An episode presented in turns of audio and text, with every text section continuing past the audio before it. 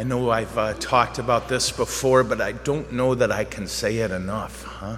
Part of my job, seven times last week, I was with people as they died or when they were right there close to the end. It's an amazing thing to recognize that moment is coming for each of us, that it is absolutely, positively unavoidable. All of us. Uh, what is it? My brother used to say, Our birth certificates have expiration dates. How's that? That's what he used to say. And I guess that can be a terrifying thing.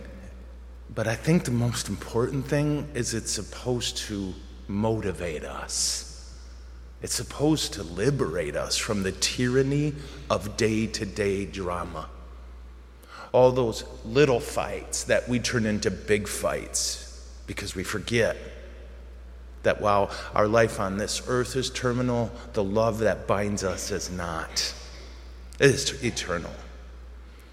For us, this fact that death is coming for each of us needs to be a reminder to me of two things. One, to live for the eternal.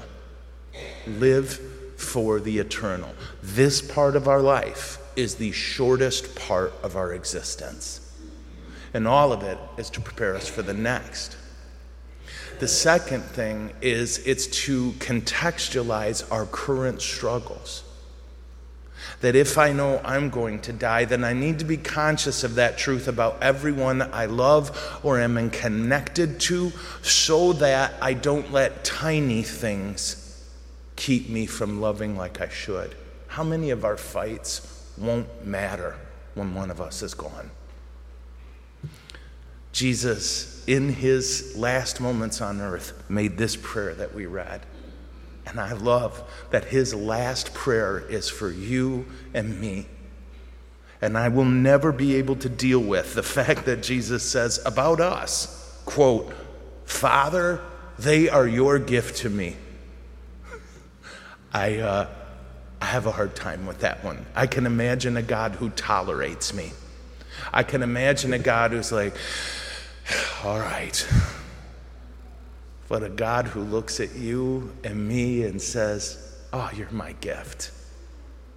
I don't get that love yet, but I will one day. And until that day, I'm going to live as best I can the way Jesus calls me to, with a consciousness of the fragility of our life and the need for us to be always aware of heaven. Amen. Okay.